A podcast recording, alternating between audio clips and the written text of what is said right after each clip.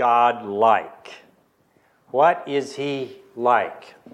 And uh, this verse in Psalm 18, and we'll be spending quite a bit of time in Psalm 18 this morning, uh, a Psalm of David. Verse 26 says, With the pure you show yourself pure, and with the devious you show yourself shrewd.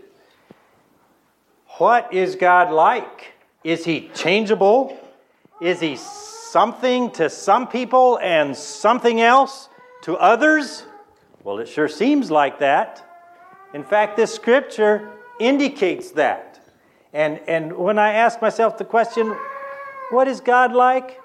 What is He like? You know, I've been told things, I've been taught, we've been taught things, and, and we read His Word, and we know He's holy, He's pure, He's merciful, He's forgiving, God is love.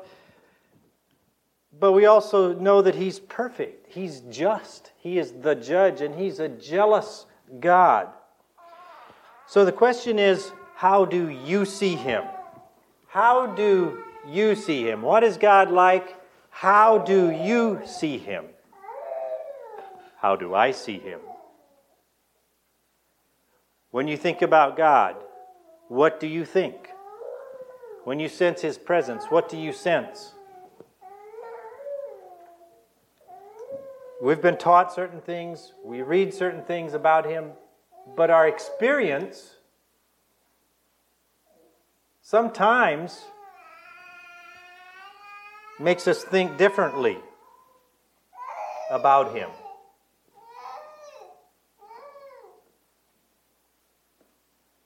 And often we're not sure what to think about Him.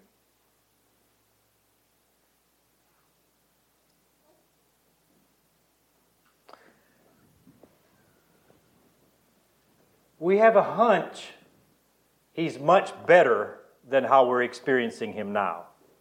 Right?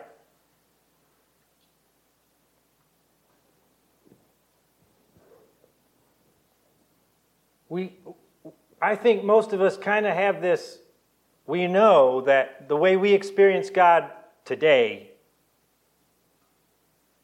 there's more to him than that. He's even better than that. And we don't know what to do with that. Is it my fault? Is it his fault? Is it my mom's fault? We're not sure what to, what to do with that.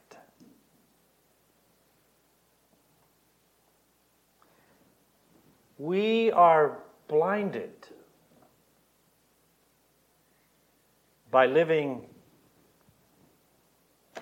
by our own sin and by living on a sin cursed earth. Also, God is a spirit. And although I'm a spirit being as well, and so are you, right now we have physical limitations. And we can't see. We don't really know what God the Spirit is like. We know a lot about him, we've experienced him, and by faith we have received him into our lives. But really, what is he? What is he like? And a few weeks ago, I talked about the parable of the talents. That's what kind of took me to this verse.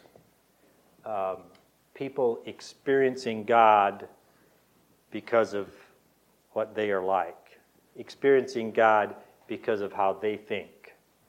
We experience God because of what we are like, because of how we think. So, in the parable of the talents, you know the story. Um, some were faithful and utilized it, developed the talents, and made more. But there was one who the master called wicked and lazy. And this wicked and lazy servant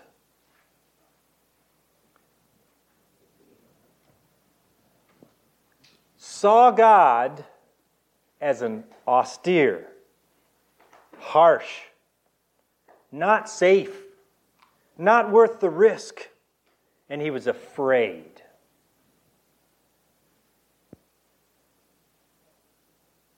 And right there, that needs to tell us something. If, if you see God that way, it has to do with, when we see God that way, it has to do with our own laziness, our own wickedness. Where the ones who develop their talents, they also had a fear of God, but they weren't afraid. They had the kind of fear of God and, and, a, and a belief in God and a trust in God that enabled them to take the risk. Somehow they knew that even if they take the risk and try to develop their talents, and if they fail, God's still going to love them. But what happened is they took the risk and they developed their talents and they did not fail. But I think we get caught in that. What if I fail? And our trust in God needs to be such, and our belief in God needs to be such that we can move ahead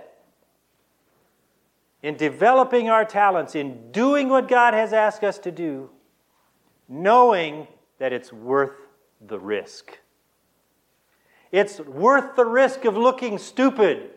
It's worth the risk of failing. We won't do it perfectly. Sometimes we will look stupid, but it's worth the risk. That's the kind of trust and faith we need in God. That's how we need to view God. We go by any pure motives that we have in us because we know God is pure. And if we live out of those pure motives, not perfectly pure, like God is perfectly pure, but He has given us good motives, especially as we have trusted in Him for salvation. How do you see him? There's this poem about the six blind men and the elephant. It was six men of Indostan, to learning much inclined, who went to see the elephant. Who went to see the elephant, though all of them were blind. That each by observation might satisfy his mind. What is an elephant like? The first approached the elephant, and happening to fall against his broad and sturdy side, at once began to bawl, God bless me! But the elephant is very like a wall. The second, feeling of the tusk, cried, Oh, what have we here? So very round and smooth and sharp. To me, 'tis mighty clear, the wonder of an elephant is very like a spear. The third approached the animal, and happening to take the squirming trunk within his hands, thus boldly up and spake, I see, quoth he, the elephant is very like a snake. The fourth reached out his eager hand and felt about the knee. What most this wondrous beast is like is mighty plain, quoth he. Tis clear enough the elephant is very like a tree. The fifth, who chanced to touch the ear, said, E'en the blindest man can tell what this resembles most. Deny the fact? Who can? This marvel of an elephant is very like a fan. The sixth no sooner had begun about the beast to grope than, seizing on the swinging tail that fell within his scope, I see, quoth he, the elephant is very like a rope. And so these men of Indostan disputed loud and long, each in his own opinion, exceeding stiff and strong, though each was partly in the right, and all were in the wrong.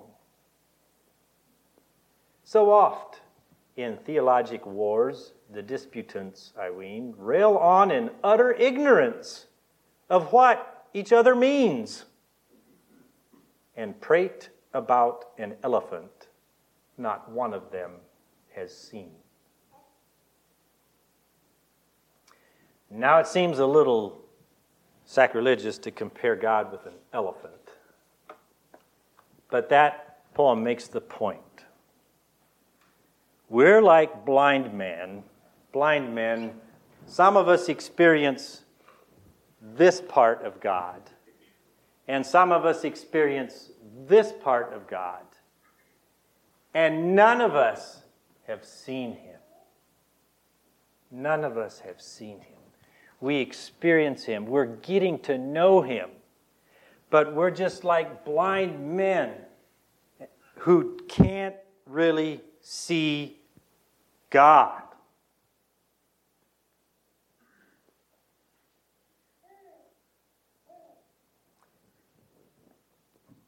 But we have ideas. Where do we get our ideas? We tend to see others, people, and God by what and by what we are and how we are.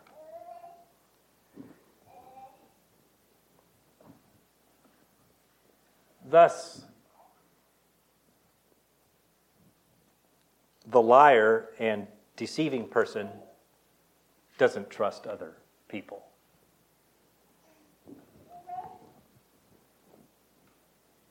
The thief looks at other people with that possibility that they're thieves. We tend to see others the way we are. We tend to see God by what we have experienced.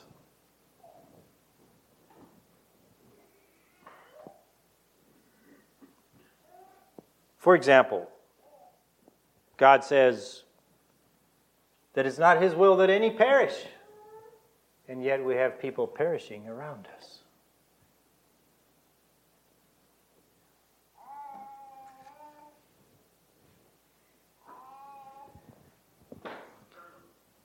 God says, I will never leave you nor forsake you. And yet sometimes He feels far away and we feel lonely.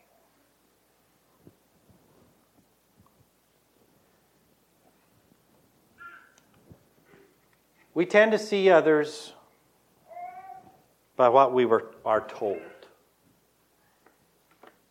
How often have you heard about someone? Someone told you about someone and they just said a little bit about them, and that's developed your image of them. So these things we put together and we have preconceived ideas. We have limited perspective. But it's when we, what this is a accumulation of what we believe and when we believe something, we tend to interpret everything through those lenses. That's why it's very important how we talk. It's very important how we think. It's very important what we think. And if you're not sure what you're thinking, commit yourself and do it in private probably mostly, to saying out loud what you're thinking. So you can hear what you're thinking. It's very revealing. And some of those thoughts, when we say them out loud, it's very important to stop right away, not even finish saying them. And be very strict with ourselves in what we think. And the good thoughts that we think, and we know, we've been taught we know what are good thoughts. We know what are bad thoughts. We know what are right thoughts for the most part. Sometimes we're a little deceived. Sometimes we need somebody to help us say, yeah, that's really not a good thing to think. We need each other. But for the most part, and we have the Holy Spirit, we can think good thoughts and repeat them and say them out loud. It is so important. Because Satan has for millennium now been deceiving people. And he always uses truth, almost always uses truth. That's why it's deceptive. And he twists it, he warps the truth. He, he, he deceives and he feeds, he interjects thoughts and lies and, and deceptive truth. And personally, He's been doing it to us. Some of us for years, some of us for decades. That He has been putting in those wrong thoughts or deceptive thoughts or just twisted a little bit to make it really damaging. And we've been, some of us have listened to those thoughts long enough that they really become our own thoughts. We need the book. We need to get into this thing. We need the Holy Spirit. We need the church, each other, to help us with right thinking and right thoughts to know what God is like. When you think of David, um, turn in your Bibles to Psalm 18. But while you're going there, Psalm 18, when you think of David, uh, what do you think about when you, when you think of him in relation to what he thought about God? What did, I want to hear from you. What did what does David in relationship with God? Where was he with, with that? How did how did David see God, or how, did David have did David have a relationship with God? Did he have a good one with God? Tell me, describe it. I, I want to hear a little bit from you. He trusted God. Okay. What else? Honest, open, raw relationship with God. Hmm.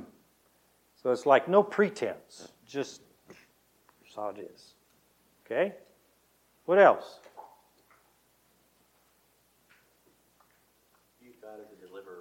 He saw God as a deliverer. Okay. David was a shepherd. Yes. David was a shepherd, and he saw God as a shepherd.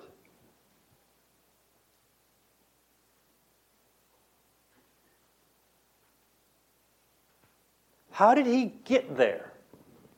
How did David get to seeing God as a shepherd? I mean, yeah, he knew what a shepherd was, and he knew what sheep was, and he knew. But, but how did David get to seeing God that way?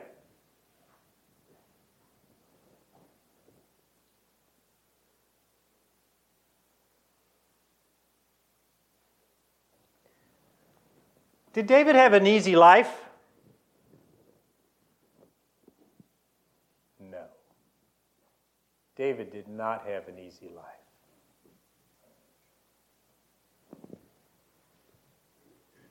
When David was a shepherd, I, there's indication that David had a lonely life in the beginning of his life. Nat said he saw God as a deliverer. How can you come to see God as a deliverer? By needing deliverance. And that's, I think that's where we go wrong so many times. It's like, well, God, you this. Well, we forget that God isn't a deliverer from, uh, people don't need any delivering from anything. Whether it's deliverance from sin, whether it's deliverance from difficulty, whether it's deliverance from whatever, grief. David was in constant trouble. And yet, he wrote the most beautiful Psalms. David was in constant difficulty. And yet, he praised God. David was constantly um, or very often, he was taken advantage of. But yet, he trusted God. That's, that's the relationship. And, and David has taught me so much about what God is like. And it wasn't because he didn't have a difficult life. In fact, it was because he had a difficult life, but he turned to God. And there's stories like, for example, the many Jews, God's chosen people since the Holocaust, have become atheists. They just can't understand how, a, a, how you can have a right view of God and He allows terrible things to happen. But I'm suggesting this morning that let's let the difficulties, the griefs, the terrible things that happen, that doesn't have to warp our view wrongly about God. In fact, those very things can help us see the wonderfulness of God, the beauty of God, the greatness, the kind, the goodness of God. Those very things. As we read here in Psalm 18, I want you to notice these commitments that David makes here. Four I wills. The first three are in the beginning of the, of the psalm, the last one is at the end of the psalm. But David comes with this commitment. He says, I will, first verse, first verse, that's how he starts out. I will love you, O Lord. There, there's another indicator. He makes God Lord of his life. But he says, I will love you, O Lord. And then he sees him as his strength. I will love you, O Lord, my strength. Verse 2 The Lord is my rock and my fortress and my deliverer, my God, my strength, in whom, say it with me, I will trust. So there you have the first two I wills. I will love God. That is the commitment. That is the starting place. That is where you need to come to. That is where you start from. Every, everything you go through, that's where it has a commitment. I will love God. That is where it's got to be. And that will start you on the right path. It's got to be there. A commitment to love God regardless what will happen, regardless what has happened, regardless what we don't understand, what we can't see in our blindness. But we start with that. We say, I will love you, my Lord. And then, once that commitment is in place, it's I will trust you. I will trust you. Verse 3 I will call upon the Lord who is worthy to be praised. Why would someone call upon the Lord? Tell me, why would you call upon the Lord? For help. For help? This says because he's worthy? Yes. Calling on the Lord because we need him. I'm not going to call someone for help unless I need it.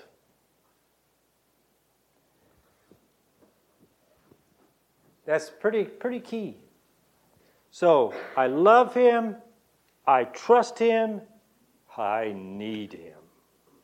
I need him. So this commitment, so, so what do we tend to do when, we when we need help? That's what we should do. But often we look to our own ideas. We try to shift blame. We point to this. And we, ah, there's just so many wrong responses rather than when we need help, we go to Him and we call on Him. I love Him. I will trust Him. I will call on Him. All right, let's just read on down through the psalm. I will call upon the Lord who is worthy to be praised. So he saw God as a rock, a fortress, deliverer, his strength, his Lord, his shield, his horn of salvation, his stronghold, and he saw him as someone who is worthy to be praised. So shall I be saved from my enemies. Oh, he had enemies. See, he wasn't delivered yet completely. He was in the presence. He wrote the, that beautiful psalm. uh, uh, uh, spread a table before me in the presence of mine enemies. We just, we just have a hard time with God because there's enemies around.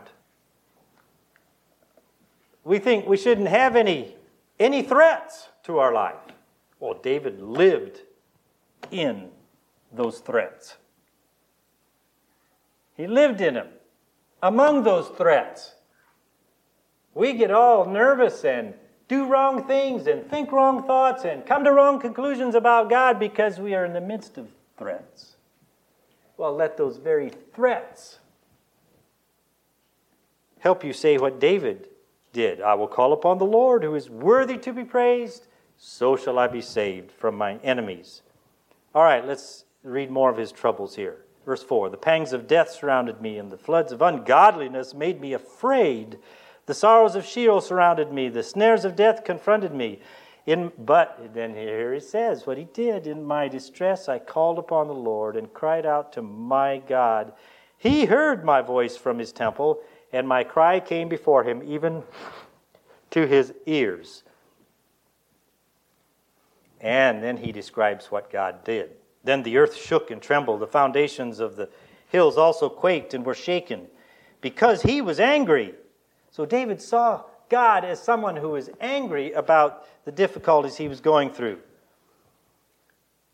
Smoke went out of his nostrils, verse 8, and devouring fire from his mouth. Coals were kindled by it. He bowed the heavens also and came down with darkness under his feet, and he rode upon a cherub and flew. He flew upon the wings of the wind. He made darkness his secret place. His canopy around him was dark waters and thick clouds of the skies. From the brightness before him, his thick clouds passed with hailstones and coals of fire. I wonder what all he's alluding to here. Um, there's, there's so much here, I'm, I'm not sure what all this means. Verse 13 The Lord thundered from heaven, and the Most High uttered his voice, hailstones and coals of fire. He sent out his arrows and scattered the foe, lightnings in abundance, and he vanquished them. Then the channels of the sea were seen, and the foundations of the world were uncovered. At your rebuke, O Lord, at the blast of the breath of your nostrils. So he's, he's just talking about God's greatness, and I don't know, is he talking about previous wars that God had won for him? I'm not sure what all it includes. But then he gets personal with him, uh, verse 16. He sent from above, he took me. He drew me out of many waters. And again, I want to emphasize the fact that David was in many waters. He delivered me from my strong enemy. So David was in the grip of an enemy, but God delivered him. He delivered me from those who hated me, for they were too strong for me. David had that feeling of feeling weak Verse 18 They confronted me in the day of my calamity, but the Lord was my support. So he was in the midst of confrontation, but the Lord was his support. He wasn't, he, he went through the difficulties. He was in the difficulties, and he developed this relationship with God in the difficulties and through the difficulties. Okay, verse uh, 19. He also brought me out into a broad place. He delivered me because he delighted in me. Now, that is just so precious. God, he, he, this is how David knew God. What is God like? God was personal to David. And, and he knew God was a God who took delight in his children. It is so clear here. David says, verse 19, He delivered me because He delighted in me. David didn't say, God delivered me because I'm a perfect man. God delivered me because I never made wrong choices. God delivered me because I'm so good looking and socially adaptable. No. God delivered me because He delighted in me. And my desire is that every one of us would be so convinced on that, that God delights in us, that we can be restful. Jesus, I am resting, resting in the joy of what thou art. I'm finding out the greatness of thy loving heart. Just like the men with the elephant, they'd have stayed with them and spent time with the elephant and explored more of the elephant and experienced the presence of the elephant, they would have learned so much more about the elephant, even in their blindness.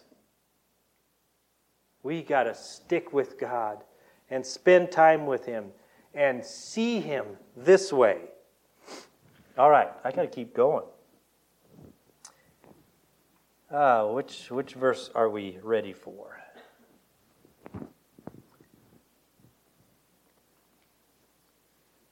Oh, 19. He delivered me because he delighted in me. Verse 20. The Lord rewarded me according to my righteousness, according to the cleanness of. Okay, so verse 20 through 24, uh, David is talking about that he did make right choices. He talked about his own commitment to God. According to the cleanness of my hands, he has recompensed me. For I have kept the ways of the Lord. I have not wickedly departed from my God. For all his judgments were before me, and I did not put away his statutes from me. I was also blameless before him, and I kept myself from my iniquity. Therefore, the Lord has recompensed me according to my righteousness, according to the cleanness of my hands in his sight. And then we have these verses that I was drawn to uh, with how do we see God? Verse 25 With the merciful, you will show yourself merciful. With the blameless man, you will show yourself blameless. With the pure, you will show yourself pure. And with the devious, you will show yourself shrewd.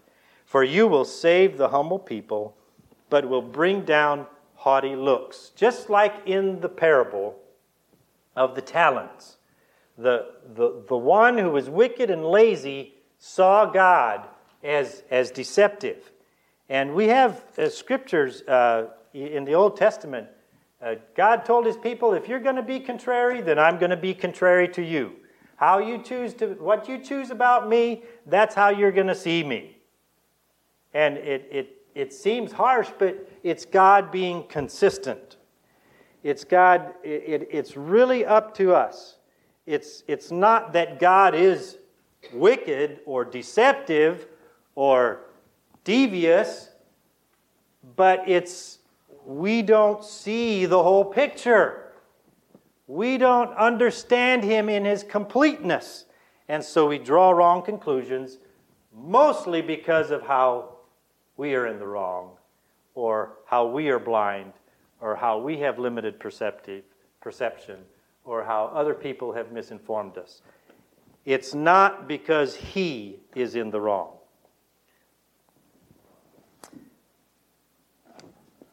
Verse 28. David comes back to how he saw God. This is just so beautiful. You will light my lamp. It's like if my little candle gets snuffed out, God's going to light it again. The Lord my God will enlighten my darkness. For by you I can run against a troop. By my God I shall leap over a wall. As for God, his way is perfect. The word of the Lord is proven. He is a shield to all who trust in him. There's a key there. He's not going to be there for those who don't choose to trust in him. Verse 31 For who is God except the Lord? And who is a rock except our God? It is God who arms me with strength and makes my way perfect. He makes my feet like the feet of deer and sets me on my high places. He teaches my hands to make war so that my arms can bend a bow of bronze. You have also given me the shield of your salvation. Your right hand has held me up. Your gentleness has made me great. You enlarged my path under me so my feet did not slip. And then David talks again about what he did. I have pursued my enemies and overtaken them. He, he did all this because of what God. Let's skip down verse uh, 46. The Lord lives. Blessed be my rock. Let the God of my salvation be exalted. It is God who avenges me and subdues the people under me. He delivers me from my enemies. You also lift me up above those who rise against me. You have delivered me from the violent man. Therefore, here's his fourth commitment I will give thanks to you, O Lord, among the Gentiles, and I will sing praises to your name. Great deliverance he gives to his king and shows mercy to his anointed, to David and his descendants forevermore. So you might say, well, yeah, David, he was a good man, and so God looked out for him. David made many mistakes. David was a not the greatest dad to his sons, kind of passive, and he made rash decisions sometimes. He was, in many ways, passive in the way he, he led his, uh, the, the nation as well. David made some very serious mistakes. And so, no, it wasn't because David was perfect. And so you can't use that excuse. Well, I just made too many bad, uh, too many bad decisions. That, that doesn't work. Um, but it, I believe it was David's commitment.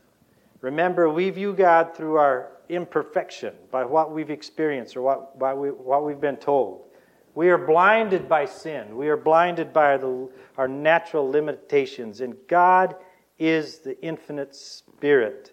We need to stick with Him, just like those blind men should have stuck with the elephant and got to know a, a more complete of, of what, what they were experiencing.